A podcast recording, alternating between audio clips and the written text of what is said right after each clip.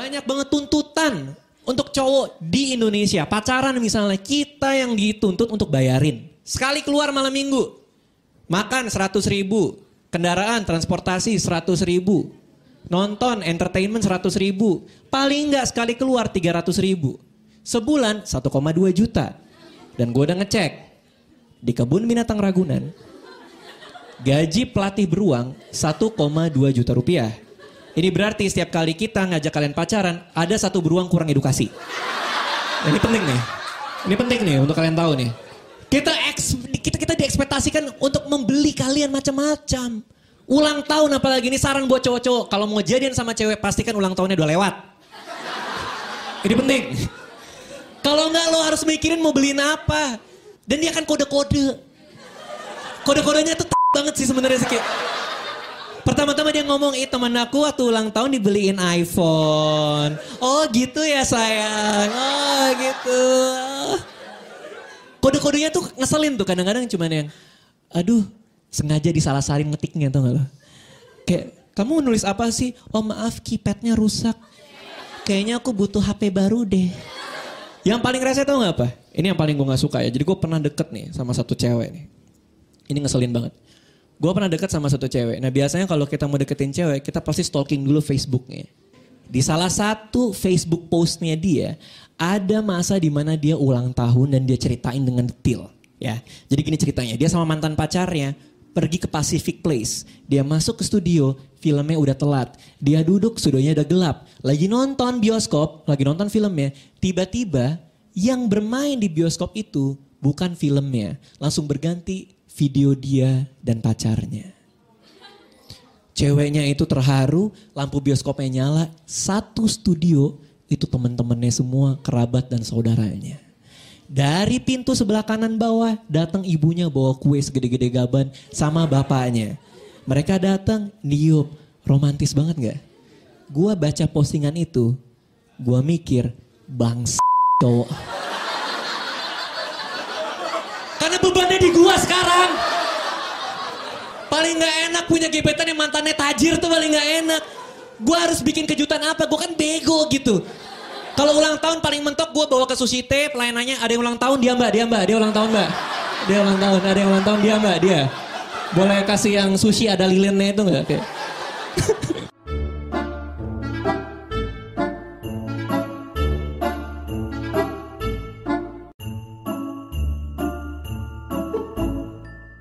Ini gue kasih tau aja sama cowok-cowok yang jomblo ya. Cowok-cowok yang jomblo, nikmati kejombloan kalian.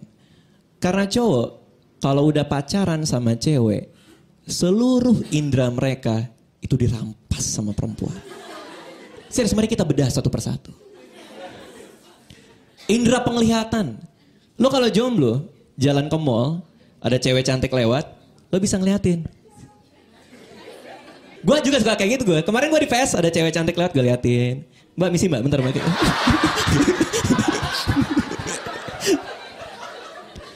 Kalau udah punya pacar nggak bisa. Indra penglihatan nih mata lo nih udah dimiliki sama cewek lo. Lo jalan ke mall ada cewek cantik lewat, lo nengok, langsung dibelokin, eh lihat apa, lihat apa, lihat apa. Temen gue ada satu begini dipatahin lehernya. Mati di mall tau gak? Gila. Parah nih cewek ini gila. Indra pendengaran, kuping lo bukan lagi milik lo. Kuping lo udah menjadi milik dia. Karena ketika seorang laki-laki pacaran, tiap malam sebelum tidur, lo harus dengerin semua bacotannya dia. Dia curhat. Nih gue kasih tau rahasia ya buat cewek-cewek. Kita nggak ada yang peduli. Nggak ada yang peduli. Kita cuman nggak berani ngomong aja. Kita tuh nggak ada yang peduli. Ih sumpah tadi di kampus dia tuh kesel banget nih. Dia tuh gini masa bajunya sama. Bodoh amat. Kita nggak peduli. Ih temen aku sekarang berubah. Aduh dosen aku kok ngeselin. Bodoh. Kuping gue udah panas banget tau? Kadang-kadang nih kalau cewek gue lagi kayak gitu nih gue diemin aja. Gue taruh ya. Ya terus sayang ya terus sayang ya. Itu pendengaran lo tuh udah jadi milik mereka. Udah jadi milik cewek-cewek tiap malam sebelum tidur. Iya sayang aku mau tidur. Enggak, enggak apa-apa kamu jangan tutup. Aku mau dengerin kamu nafas. Tapi kamu tidur, tinggalin teleponnya di kuping kamu. Aku mau denger napas kamu tidur. Udah gila kali lu. Apa manfaatnya nafas gue lo dengarkan? Emang tuh ada kode morsanya kita nggak juga gitu. Emang napas gue merdu kan nggak juga. Ya Allah dengerin gue napas, buset ya Allah. Dan kadang-kadang mereka tahu kalau lo nggak dengerin dengan seksama. Gue nggak tahu itu feeling dari mana sih, gue nggak tahu deh. Gue kadang-kadang kalau cewek gue lagi ngobrol ya, nyi nyi nyi nyi gitu kan, lagi lagi lagi berdua tuh, masa ya gini-gini, gue suka ngeliatin muka dia, terus gue bernyanyi Indonesia Raya dalam kepala gue, Indonesia hiduplah Gue nggak merhatiin, gue cuma menghibur diri gue aja. Gue diam, tapi dia ngerti, dia tahu mata kamu kosong. dia tahu dari mana, gila. Wah gila loh, wah gila loh. Wah gila, mataku kosong. Enggak, mataku nggak kosong gitu. Akhirnya pas dia ngomongnya, ini mata gue gini, gini, gini, gini, gini, gitu. Aku boleh sekian nari Bali gak? Gue bilang kayak. Kok bisa ya cewek tuh tahu kalau kita nggak dengerin tuh. Dan kadang-kadang suka ada kuis dadakan. Sumpah bener. Lagi di mobil nih. Sayang, ya kamu ingat nggak dua hari yang lalu aku ngomongin soal Kevin teman kuliahku dia gara-gara apa aku jadi kesel. Oh, uh, uh, uh, boleh phone a friend nggak sayang? Kasih aku opsi. Penciuman. Hidung lo bukan milik lo lagi karena lo harus hafal semua bau yang dia punya. Pacar gue kalau ganti parfum gue harus tahu. Sayang ada yang beda nggak? Ini apa lagi? Ini jebakan macam apa lagi nih? Kalau gua salah gue ditusuk nih. Ini di balik baju bekas luka tusuk banyak nih gue. Enggak, enggak ada yang beda. Masa sih enggak ada beda? Enggak, aku ganti sesuatu loh. Apa lagi? Masa sih akhirnya mencoba supaya gue tahu dia ganti parfum kan? Masa sih enggak ada yang beda? Apa sih? Kamu kenapa? Masa sih? Sumpah aku gak tau masa sih. Kenapa jadi mau tawuran nih tinggal bawa kopel Masa sih? Iya parfum kamu ganti. Ya gitu dong sayang. Dia bilang selamat nyawa gue hari itu kan. Indra pengecap. Lidah kita bukan jadi milik kita lagi. Karena akan tiba masanya ketika seorang laki-laki punya seorang pacar dan pacar ini nggak pernah masak sebelumnya. Lalu tiba-tiba dia belajar masak dan masakannya rasanya kayak Sumpah. Akan tiba masanya, sumpah bener. Bener, oh siap-siap aja lo kau punya pacar. Saya aku mau belajar masak ah biar bahagiain kamu. Enggak lo gak bakal bahagia, sumpah. Lo bakal tersiksa, sumpah demi Allah. Bener, bener, bener, bener, bener, bener. Ini pacar gue pernah nih, dia lagi nyoba masak nih ya. Ikutin dari Youtube. Di tengah-tengah masak, laptopnya mati. Jadi itu masaknya itu 15 menit. Di menit ketiga laptopnya mati dan dia improvisasi. Gue ngeliatin kan gue yang ngetes kan. Jadi gue diam deh. E, tadi kayaknya garam deh, garam. Tadi kayaknya cuka deh, cuka. Kayak tadi ya sampah limbah deh, masukin gue yang nanti makan kan. Kamu harus cobain masakan buat itu kayak dari baunya aja udah satu gajah dewasa bisa mati deh gue. Ya sosok nyuapin gitu. Ah sayang, ah ah ah ah.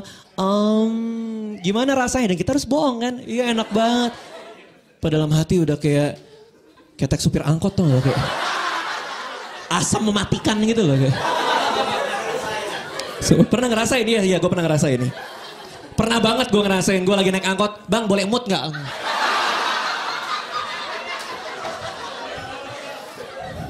Apa yang belum ya? Praba, Indra Praba.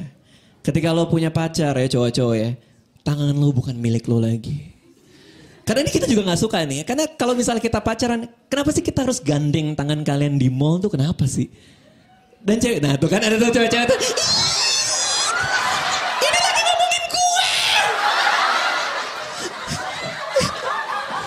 Tuh nonton serap aja gandengan tangan kan. Wah gila lo diperbudak lo parah lo gila lo. Aku tahu perasaanmu.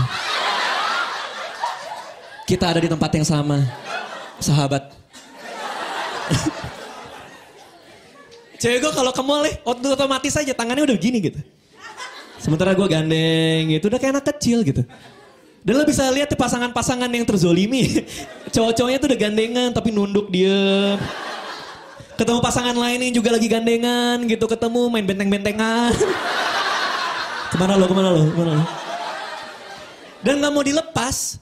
Sampai kadang-kadang kalau misalnya kita baru pertama kali pacaran kan awal-awal tuh harus gandengan tangan tuh sampai bentar ya aku lap keringet dulu. Iya sih?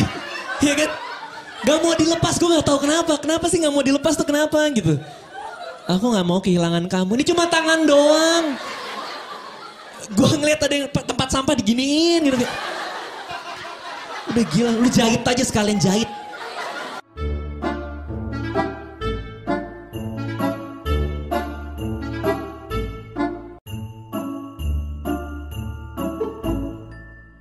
Paling kesel ya kalau cowok dibilang hobi bohong. Gue kesel banget. Semua cewek tuh bilang kayak gitu. Cowok itu kerjaannya bohongin kita. Cowok itu bohongin ceweknya terus. Ini gue kasih tahu ya. Iya. Kami suka membohongi kalian. Demi melindungi diri kami.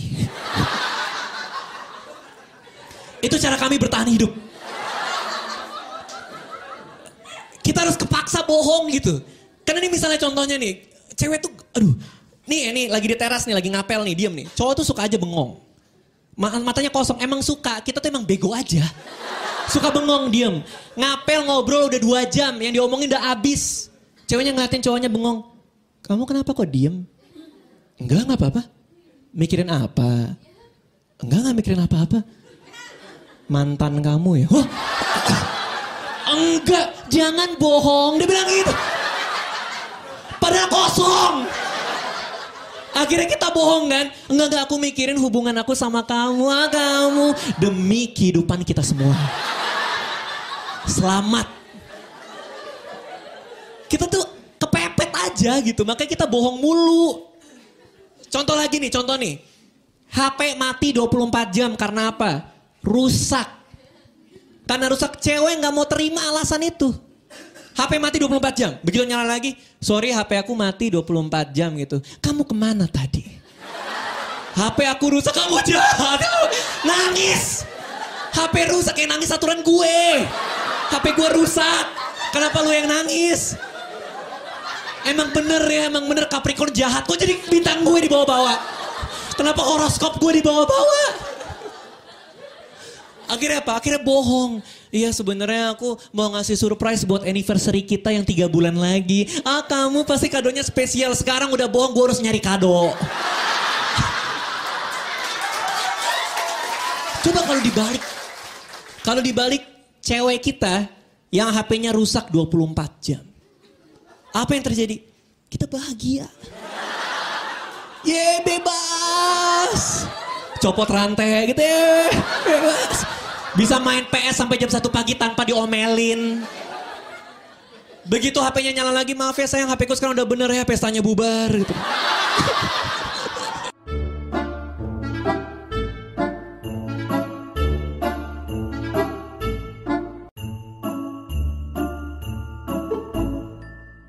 Kalau gue, gue mungkin di antara cowok-cowok yang mukanya pas-pasan dan gue pendek.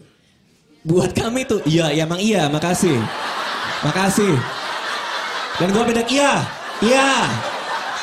Gue gak butuh sound effect. Kriteria pertama cewek kalau nyari cowok tuh apa? Pasti harus tinggi. Gue gue nggak tahu kenapa sih. Kenapa sih kalian tuh harus membatasi dengan fisik gitu?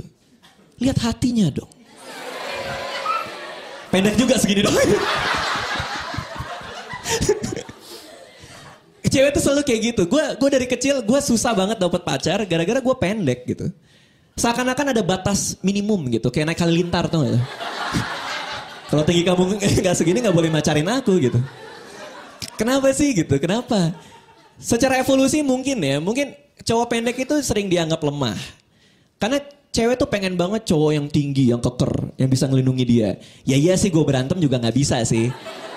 Terakhir gue berantem sama orang juga gini-gini gitu.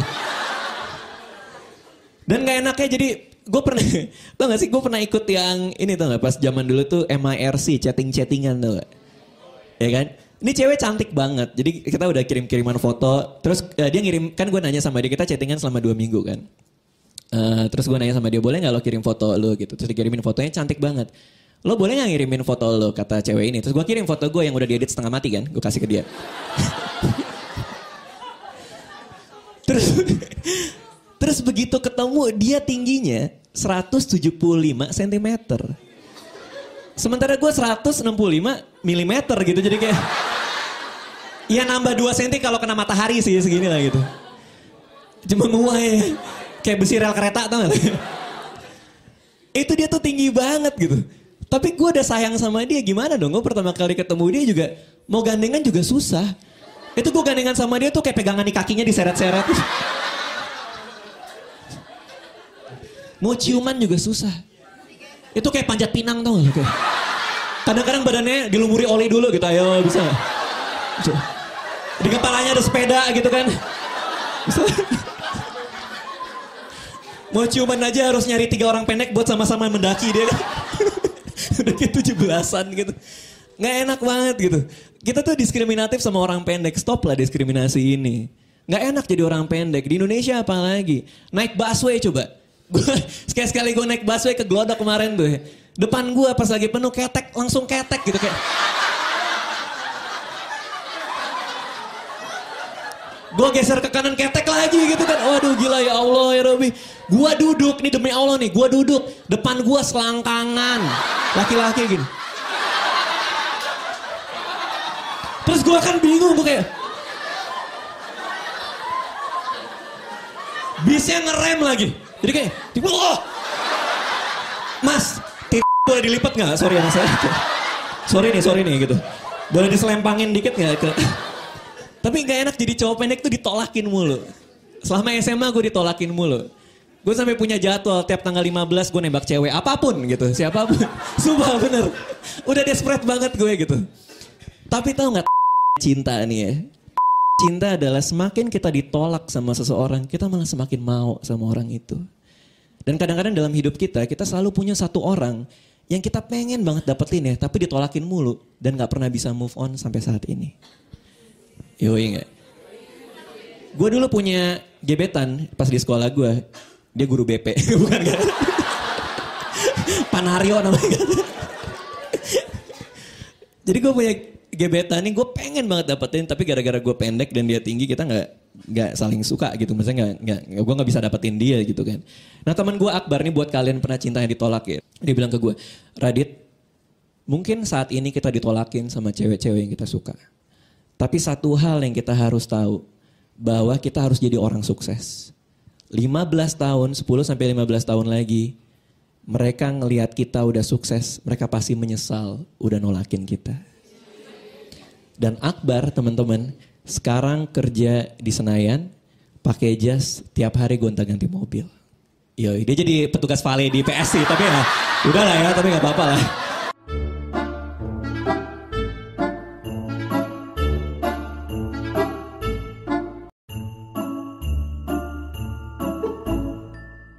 Gue kasih tahu aja, cowok tuh pasti selingkuh. Nggak bakal nggak. Karena kita diciptakan untuk berburu dari dulu. Cowok itu pasti selingkuh. Kalau di sini datang berpasangan dan enggak, cowok gue nggak selingkuh, itu cowok lo cemen. Dia mau selingkuh tapi nggak berani. Biasanya cuma selingkuh batin tau gak lo? Ketika lo udah pulang nanti dia ngecekin timeline gebetan dia, di follow buat disimpan, ya saya kayak gitu. Dan rata-rata cowok kalau selingkuh bisa terlihat karena kita goblok, kita bego. Cowok tuh kalau selingkuh ketahuan banget, sumpah. Cewek kalau selingkuh tuh susah. Gue pernah diselingkuhin sama cewek. Dan gue nggak tahu sama sekali. Eh dia teman aku doang, kok mau nemenin dia main skateboard? Ya nggak apa-apa. Aku mau nemenin dia beli DVD nggak apa-apa. Tiba-tiba gue ke rumah dia, kita putus ya aku jadiin sama dia. Gue nggak tahu sama sekali. Cowok kalau selingkuh tuh ketahuan banget. Ini cara buat buktiin kalau cowok lo selingkuh atau enggak ya. Gini, kalau ketika kalian sedang berdua, dia naruh HP-nya di meja, diem aja.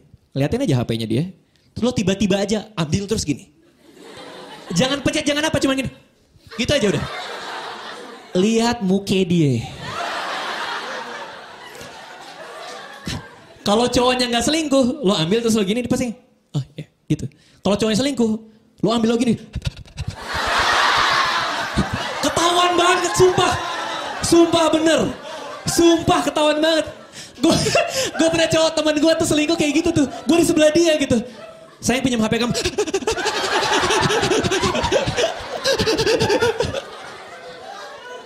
Pasti mulai gelisah gitu. Terus mulai ngarang-ngarang supaya HP-nya balik. E, sayang aku belum update software. Eh, boleh pinjam lagi nggak gitu. "Ah, emang ada apa sih? "Eh, aku buka Twitter kamu ya. Kelihatan banget gitu. Eh, Cowok itu goblok-goblok banget. Cowok tuh cowok tuh kenapa ya? Cowok tuh cemen gitu. Cewek tuh jauh lebih pinter. Dalam sebuah hubungan yang paling dominan tuh biasa ceweknya. Padahal kita banyak hal yang kita nggak suka dalam pacaran. Contohnya misalnya ya, panggilan sayang. Gue kasih tahu rahasia di sini ya. Kita nggak ada yang suka. Menurut gua, menurut kami, panggilan sayang adalah sebuah kejijian yang nggak perlu. Tapi yang mulai duluan siapa?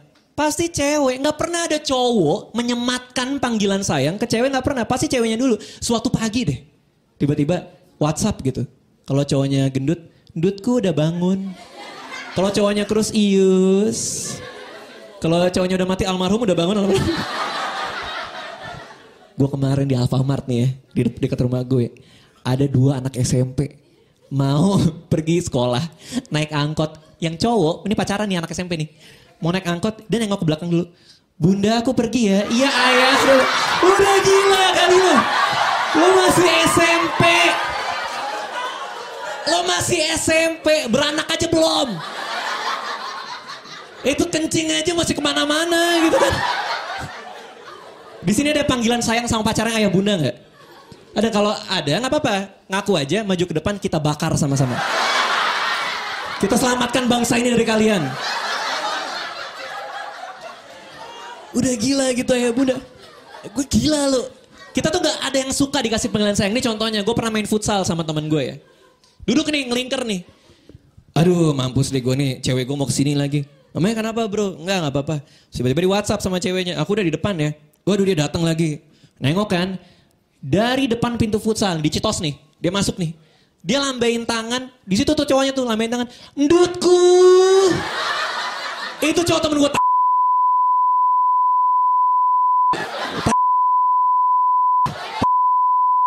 Dia lihat gue nggak? Lihat lihat gue? Iya dia lihat lo. Ndutku!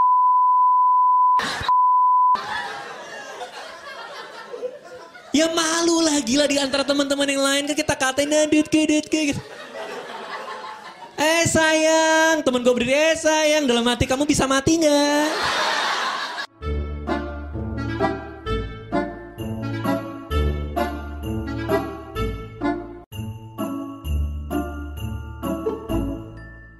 Jadi macam-macam udah macet di mana-mana. Dan gue, gue, untungnya gue, gue disupirin ke mana-mana. Nah baru-baru ini, gue lagi mau nyoba nyetir sendiri. Dan demi Tuhan teman-teman, jalanan Jakarta sekarang jadi jauh lebih ganas daripada gue bayangin. Karena gue baru keluar rumah nih. Di lampu merah McD gue berhenti. Gue salah belok dikit, emang gue yang salah sih. Salah dikit gitu. Tiba-tiba mobil di sebelah kanan itu mau nabrak gue. Terus si orang ini buka pintu kaca jendela, ngeliatin gue. Terus gue ngeliat matanya, dia ngeliatin gue. Uratnya keluar semua. Dia ngomong, satu tarikan napas. Goblok lo! Terus gue,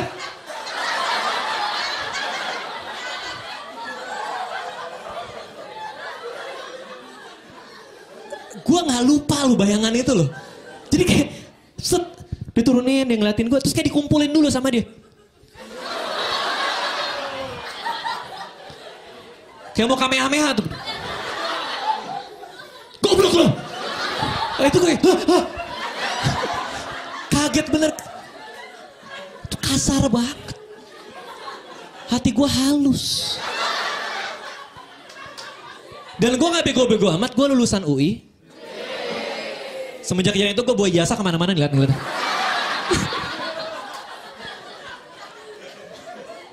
Tapi apa yang terjadi sama kita? Kita manusia, kita makhluk sosial. Sudah sepatutnya kita berbuat, berbuat baik terhadap sesama manusia kita. Kita jaga kesetiakawanan itu. Jaga rasa hangat dalam dada kita ini. Enggak tiba-tiba orang nyetir mobil lo buka terus goblok lo. Itu yang gue yakinin. Sampai suatu hari. Gue keluar rumah. Di perempatan Cilandak nih. Gue nyetir mobil. Ada satu ya orang pakai mobil tua, Mercy tua ya. Dia mau belok kiri tapi nggak ngesen dulu dan ngambil dari kanan. Jadi posisinya mobil gue, dia hampir ngenain depan mobil gue. Cret, de- berhenti depan mobil gue. Gue tiba-tiba kayak kerasukan, kayak ada dorongan itu. Kayak, kayak tubuh gue kayak diambil alih gitu. Gue nginjek gas, gue puter puter setir, gue buka kaca, gue ngeliat dia, terus gue teriak, goblok lo! Ternyata enak. Gila enak banget. Coba deh, coba, coba, coba, coba, coba. Sumpah dong enak banget. Oke. Wah, gila enak banget gitu. Wow. Hari itu gue gak kerja, gue muter liatin mana yang langgar lalu lintas nih. Ada satu goblok lo.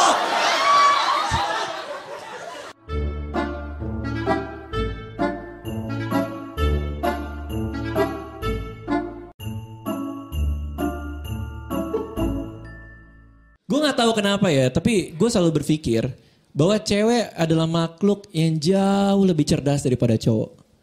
Tapi banyak banget hal yang gue tidak mengerti soal jalan pikiran cewek-cewek. Yang paling baru nih gue nggak ngerti nih, gambar alis. Kenapa kalian harus mencukur sesuatu yang kalian punya, lalu menggambar sesuatu yang kalian udah cukur? Kalau bego tuh nggak gitu-gitu amat gitu maksud gue kita manusia gitu loh, kita spesies paling cerdas di muka bumi, lumba-lumba aja nggak gitu loh. Kenapa sih gitu? Kenapa dicukur terus digambar lagi tuh buat apa? Gue pas zaman zamannya jomblo, gue pernah ketemu nih satu cewek nih ya. Satu cewek nih, pas gue ngedate sama dia itu alisnya tebel banget. Itu kayak bungkus sushi atau nggak begini tuh. Sumpah, gue bukannya naksir, bawaannya ngeliat alisnya jadi lapar. Pengen gue kasih nasi, gue gulung mukanya tuh. Ada apa sih? Ini cewek ini beneran tinggal di Pejaten nih cewek ini nih. Tinggal di Pejaten, gue pernah sekali ke rumah dia. Alisnya tebel banget digambar ya. Rambutnya pirang. Dicat pirang gitu. Gue pernah sekali surprisein dia di rumahnya di Pejaten. Pas gue datang ke depan pintu pagarnya, dia keluar belum gambar alis, rambutnya belum dirapiin. Jadi pas gue lihat, dia rambutnya pirang ke atas, nggak ada alisnya. Kayak super saya tiga tau gak? Son Goku gue bilang. Kamehameha dibilang. Bolong punggung gue kayak. Apa sih gambar alis nih esensinya tuh apa sih? Gue gue tuh nggak ngerti kenapa gitu. Gue tuh sampai nanya sama cewek gue tuh kenapa gitu. Ada ada yang namanya sulam alis lo tau gak sulam alis? Itu ditato, digambar alisnya. Gue cek harganya 1,6 juta buat gambar alis doang. Mending duitnya lo kasih gue. Gue beliin pensil 2B, gue clear muka lo sampai hitam. Kenapa sih? Kenapa sih 1,6 juta tau gak? Dan itu ada pertanyaannya lagi. Jadi kayak di interview dulu sebelum digambar alis. Buat apa? Apa esensinya gitu. Apa yang ditanyain juga. Kamu orangnya suka sedih? Iya kita akan gambar alis kamu begini gitu. Selfie gue juga gak paham untuk apa. Temen gue kalau ngepost ke luar negeri, aku di Menara Eiffel. Tapi Menara Eiffelnya segini, mukanya segede-gede gaban tuh.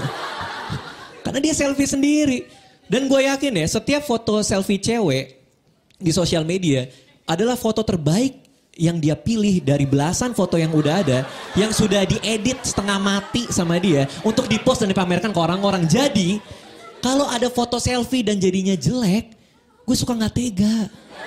Karena itu foto terbaik dia. Makanya kalau ada orang foto selfie dan jelek, biasanya gue komen gitu. Udah nggak apa-apa, aku tahu kamu beras, berusaha semampu kamu gitu. Coba lagi ya gitu.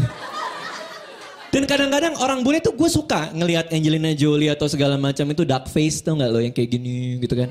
Nah di Indonesia itu nggak pantas buat kita. Ini teman-teman gue tuh semuanya gini tuh nggak? Nyamuk face tuh nggak kayak gini. Kayak seakan-akan ngancem lo kalau nggak like foto gue, gue sedot darah lo. Gitu.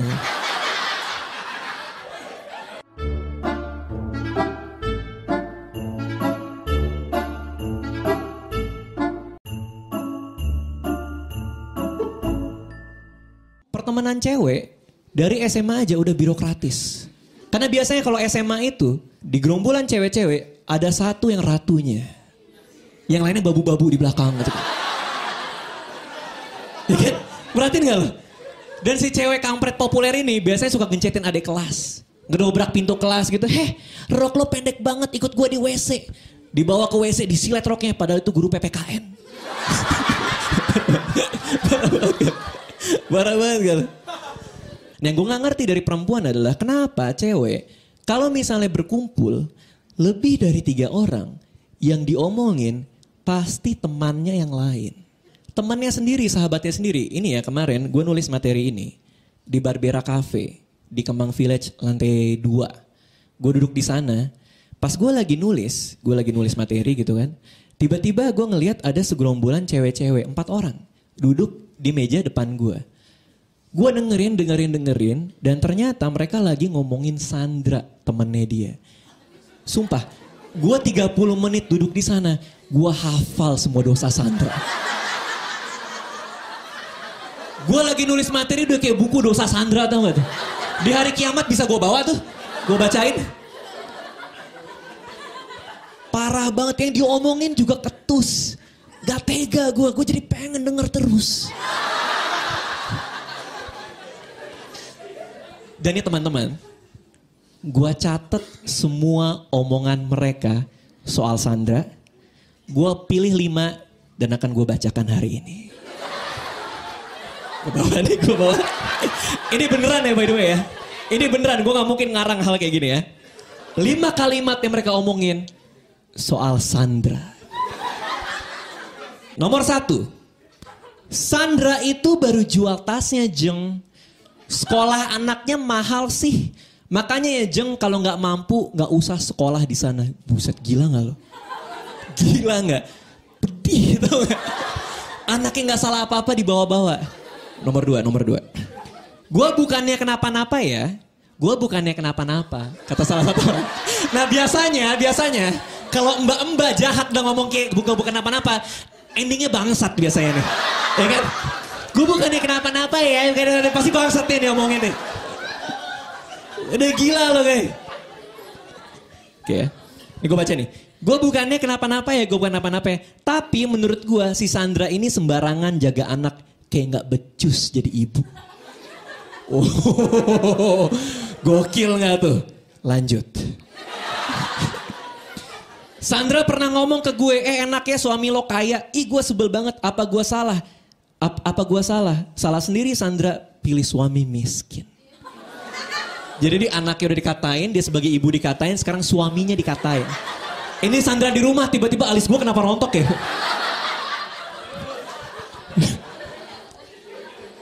Oke, empat. Kemarin gue lihat Sandra ngepost di Facebook, anjingnya ulang tahun terus dikasih donat ada lilinnya. Kok dia bodoh banget ya? Anjingnya kena sekarang nih. Semua aspek dalam kehidupan Sandra kena. Nih kalau ngobrolnya satu hari ini udah jadi neneknya buyutnya semua kena nih. Terakhir. Lo udah lihat belum foto Sandra yang baru dia post? Bajunya itu mulu. Hush, kata salah satu dari mereka. Jangan gitu. Serius, hush, iya bener. Ya mas, oh cuh. Masa gitu kan enggak dong. Foto dia yang baru baju itu mulu, hoek cuh kan enggak dong. ya hus lah, emang apa lagi? Tau kan mama kan gitu, hus jangan gitu dong, gitu kan gitu. Ya, itu gitu. Kok gue jago banget ya niruin Bamba ya? udah mulai, udah mulai curiga gue. Gitu. Hus jangan gitu, siapa tahu dia nggak punya duit. Ini lima top five obrolan soal Sandra hari itu. Itu apa yang terjadi? Abis itu gue pesan nasi goreng.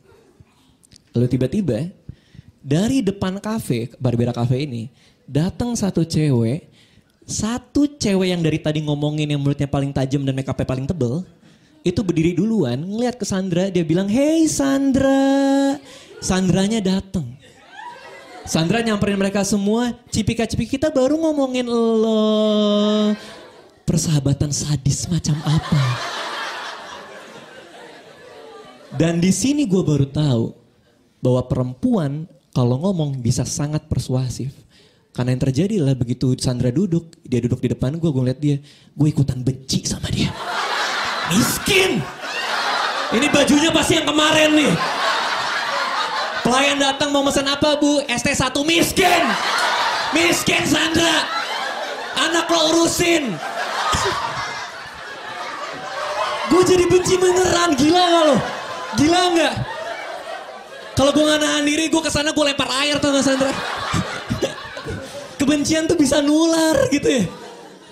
Kalau Ya Allah kasihan. Sandra mudah-mudahan kamu gak nonton ya.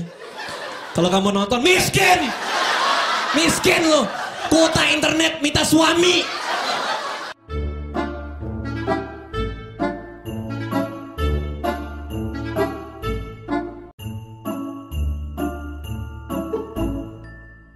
Ada yang jomblo di sini? Enggak, nggak bakal gue ledekin, nggak bakal gue ledekin.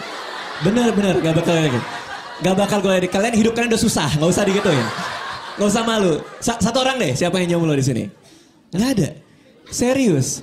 Ada yang jomblo, tunjuk tangan aja, tunjuk tangan. Pura-pura aja, pura-pura enggak. Yang bapak ini tunjukkan, saya jomblo. Saya jomblo tiga kehidupan, Mas Radit. Mati hidup, mati masih jomblo, Mas. Tapi bagus ya, jomblo-jomblo di sini nggak pada ngaku nih bagus. Karena harus melindungi diri kalian ya bener. Sudah cukup mas. Setiap malam minggu aku bersembunyi di liang mas. Tapi jomblo Indonesia itu emang suka dihina. Gue nggak tahu kenapa. Kesannya kayak mereka tuh warga negara kelas 2. Serius di komplek rumah gue. Kalau ada jomblo keluar rumah diludahin sama-sama. Itu parah banget. Parah banget. Eh cucu cucu digituin. Pahit-pahit pahit digituin semua gitu. Yang gue kesel dari jomblo-jomblo ini bukannya kenapa-napa ya, tapi banyak yang belagu. Jadi kalau gue tanya misalnya, lu kenapa sih kok jomblo lama? Dia bilang, gue mencari menunggu orang yang sempurna untuk diri gue. Ini jomblo kok belagu ya? Dan kriteria orang jomblo tuh sama, semuanya sama. Uh, dan kadang-kadang saling bertolak belakang. Pengen yang anak sulung supaya bisa memimpin, pengen yang bungsu supaya bisa dimanja, pengen yang seniman karena hatinya lembut, pengen yang dokter karena dia mapan, pengen yang anak orang kaya bisa liburan ke mana-mana, jangan cari anak orang kaya biasanya suka manja, pengen yang Capricorn karena pekerja keras, pengen yang siotikus karena ambisius, pengen ini, pengen itu, pengen ini, pengen itu, padahal yang jomblo-jomblo ini butuhkan cuma satu, cari yang mau, itu aja susah. Karena kadang-kadang demand sama supply-nya ketemu gitu. Ada teman gue cowok ya, ada teman gue cowok pengen banget punya cewek kayak Lindsay Lohan. Ini mukanya kayak ikan lohan, ini jauh banget gitu. Jenong, diam gitu. Gak usah lah nyari yang sempurna. Karena pada dasarnya gini, gue percaya satu hal. Bahwa kita tidak akan pernah bisa dapat orang yang sempurna. Itu gak ada sama sekali. Menurut gue, ketika lo punya pacar, lo hanya bisa dapat dua dari tiga hal ini. Pinter, waras, sama cakep. Serius, gue punya teman. Dia pacaran sama satu cewek ini. Ceweknya pintar. Ceweknya waras. Tapi biasanya kalau pintar dan waras, dia jelek.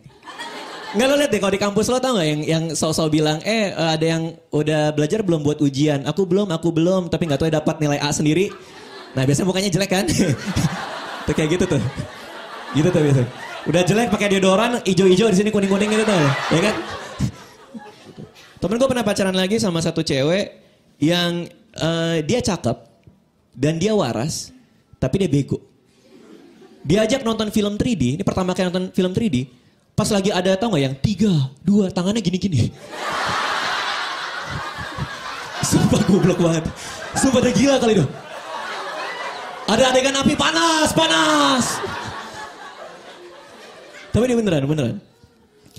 Ada satu lagi teman gue, satu lagi teman gue pacaran sama cewek, ya.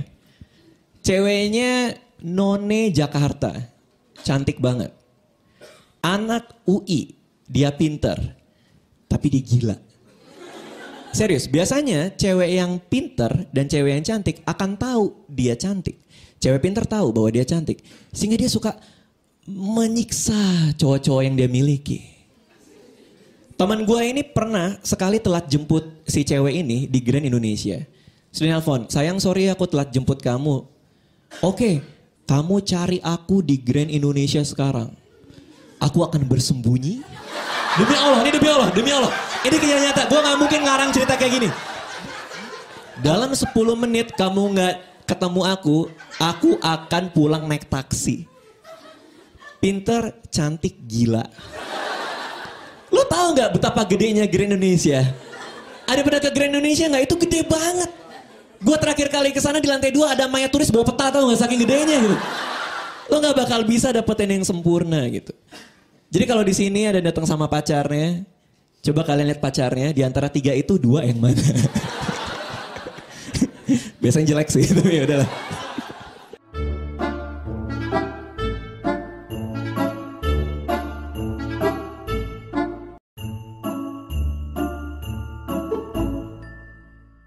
Orang tuh kenapa sih begitu kita pada level usia tertentu semua orang tuh nanya gitu kapan nikah. Nyokap gue terutama. Nyokap gue di setiap kesempatan tuh selalu ngomong. Kalau dulu tuh enak kontekstual. Kalau lagi kekawinan resepsi saudara gue, dia ngeliat uh, mempelai, dia ngeliat gue, dia bilang, kamu kapan kayak dia? Kapan nikah? Udah. Sekarang random banget. Gue lagi sakit gitu, ma minta obat dong. Iya nih obatnya makanya, kamu kapan nikah? Di setiap kesempatan gitu. Kemarin nih premier film single, gue datang sama pacar gue. Nyokap gue datang sama bokap, eh gak apa kabar kamu? Kalian kapan nikah gitu? Ya Allah di depan orangnya langsung. Dan semua orang juga ikut-ikutan. Gue naik gojek. Depan gue nih mas-mas gojek ini bilang, Mas kapan nikah mas? Dia ikutan juga. Lo tadi buka topengnya nyokap gue. Lumayan deh 10 juta sebulan dia bilang. Pressure-nya tuh gede banget. Wartawan nanya, Mas Radit kapan Mas Radit nikah? Gue saking keselnya, gue selalu jawab Juni. Gue pikir mereka jadi jadi ya udahlah, jadi menjauh gitu kan, malah diberitain. Raditya Dika menikah Juni. Bokap gue telepon dari Jambi, papa baca koran nih kamu mau nikah ya, kenapa papa gak diundang? Gak mungkin lo gak diundang, lo bapak gue. Kebanyakan ngegojek sih gitu kan. Dan gue ngerasa ya bahwa bahwa kadang orang bikin resepsi itu keterlaluan banget gitu. Ngebuat iri dan dengki gitu loh. Ada lagi temen gue bikin resepsi pernikahan kemarin di uh, Balai Sarbini situ ya, di dekat-dekat situ. Dia bikin, dia nih anak dugem. Dia bikin free flow Heineken bir. Di pesta kawinannya dia. Gue dateng, gue ngeliat gila. Bener-bener bir dibuka gitu. Yang datang kan gak cuman anak-anak muda ada kakek-kakek dan nenek-nenek gitu. Kalau mereka mabuk gimana gitu kan. Woi anak panti jompo mana lo gitu kan agak susah. Yang paling ngeselin kemarin gue dapet undangan kawinan mantan. Gue pulang ke rumah tuh hawa udah gak enak tuh. Di atas tempat tidur gue ada satu undangan warna gold gitu. Gue buka ngeselin tau gak apa? Itu yang pop up tau gak lo yang kayak mukanya dia tuh dateng gitu tuh yang pas dibuka bluk gitu kan. Bikin orang kaget tau gak? Huh, gitu kan. Goblok lo gitu.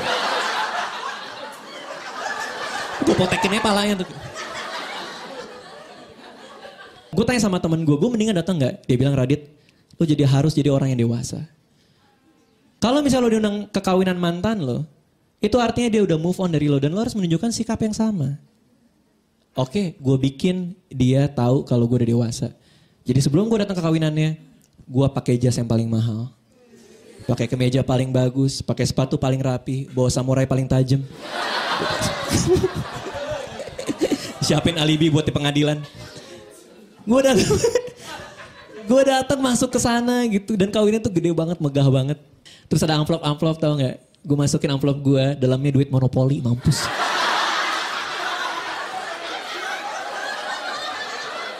Buat bantuin dia beli hotel di Beijing.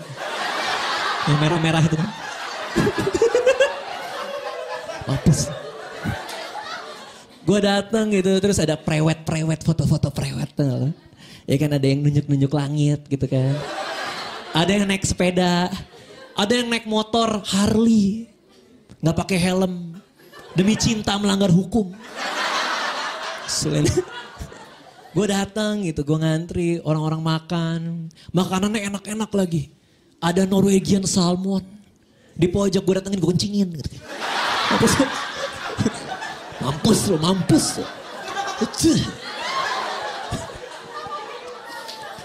Datang ke WC-nya gue jongkok di WC-nya gitu biar ada bekas kaki. Balas dendam itu kampungan banget ya. gue datang gue ngantri, gue salaman sama si kampret. Dan tau gak dia bilang apa? Radit, lo kan bisa main gitar gitu. Mau gak lo mainin lagu buat kami berdua? Tahu nggak lagunya apa? Someone Like You. Gue disuruh main gitar sama si kamret tuh. gitu.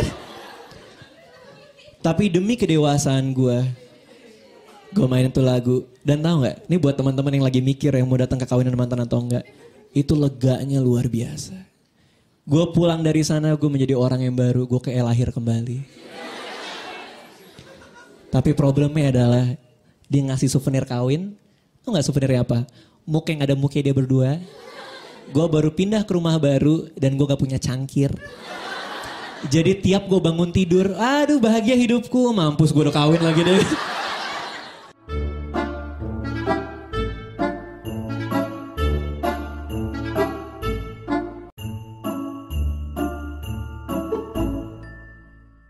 Imajinatif banget. Ini, ini bukti kalau kalian jauh lebih pintar daripada cowok-cowok ya. Imajinatif banget, suka berkreasi dengan angan-angan kalian sendiri. Gitu. Gue pernah ya jemput cewek gue di rumahnya nih. Cewek gue masuk mobil nih, jebret. Nggak ngomong apa-apa, cuma ngeliat gue terus dia mukul gue. apalagi ini? Dosa apalagi sayang? Kamu jahat ya? Jahat apa gitu? Kemarin malam aku mimpi kamu selingkuh. Kok jadi gue yang dipukul? Gue gak salah. Itu yang di mimpi yang salah. Gue pernah mimpi pacaran sama Dian Sastro. Tapi gak juga gue ketemu Dian Sastro gue bilang makasih ya buat kemarin malam. Kan gak juga kan. Yang asik tuh cewek cantik. Cewek cantik tuh selalu diberi kemudahan. Ini buat cowok-cowok ya. Kalau nyari pacar tuh jangan yang cantik. Jangan ribet punya pacar cantik. Serius. Karena cewek cantik itu selalu diberi kemudahan dalam hidupnya dia. Cewek cantik nabrak mobil, Begitu ini temen gue di bener nih, pemain sinetron. Dia nabrak mobil nih di Depok, jebret. Yang punya mobil keluar, mukanya udah marah. Ngeliat temen gue, eh gak apa-apa mbak, boleh kenalan gak? Tukeran lain. Coba kalau ceweknya jelek. Kayak sebagian besar dari kalian. Misalnya, nabrak mobil keluar dibakar masa itu. Dan gue sering banget ngeliat cowok tuh jadi jadi diperbudak sama cewek-cewek cantik ini. Kalau lihat ya di Mall Ciputra gitu atau di Plaza Indonesia, itu biasanya cewek cantik jalan di depan, terus cowoknya di belakang megangin tasnya dia. Udah kayak budak tuh nggak dia megangin tasnya dia.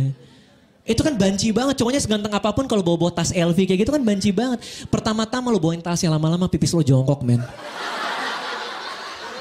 Paling hasil dari cowok tuh kalau ada cowok posesif. Cowok posesif tuh menurut gue cemen banget.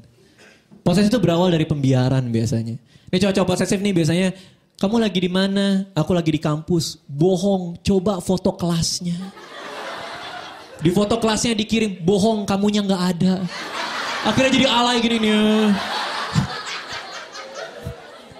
Gak harus gitu. Dan cowok tuh butuh hobi. Ini buat kalian cewek-cewek gue kasih tahu sekarang ya. Cowok itu butuh banget hobi. Gue nggak tahu kenapa kalian tuh sering sekali menghalangi pacar-pacar kalian untuk mengerjakan hobi mereka dengan tenang. Udah biarin aja. Cowok lo tuh butuh hobi sebagai hiburan dari kalian. Biarin aja gitu. Cowoknya hobi motor, biarin aja gak usah diganggu. Gak usah marah-marah kamu merhatiin motor terus. Emang lebih penting motor daripada aku ya? Eh lo bisa gak minum Petramak? Gak bisa kan? gue pernah, gue suka banget main game. Di acak adut. Dulu gue pernah punya pacar kayak gini ya. Gue main football manager. Gue pilih tim Swansea, papan tengah. Sampai akhirnya Swansea ini tinggal satu game lagi final Liga Champion. Yang gue sosok ngerti loh cewek-cewek.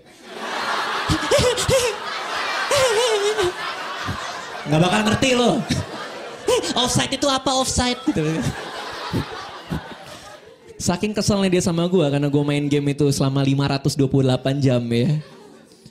Satu kali lagi pertandingan terakhir gue bisa jadi juara Liga Champion sama cewek gue waktu itu dia ke rumah gue dia buka save file gue terus dihapus sama dia. Ini bagi cewek-cewek yang nggak ngerti dan so ngerti ya ini gue kasih tahu nih. Ini ibaratnya lo lagi main catur nih. Ya cowok lagi main catur nih. Terus lagi skakmat nih. Tiba-tiba lo dateng nih terus lo berak di papannya itu kira-kira kayak gitu. Udah bau tak men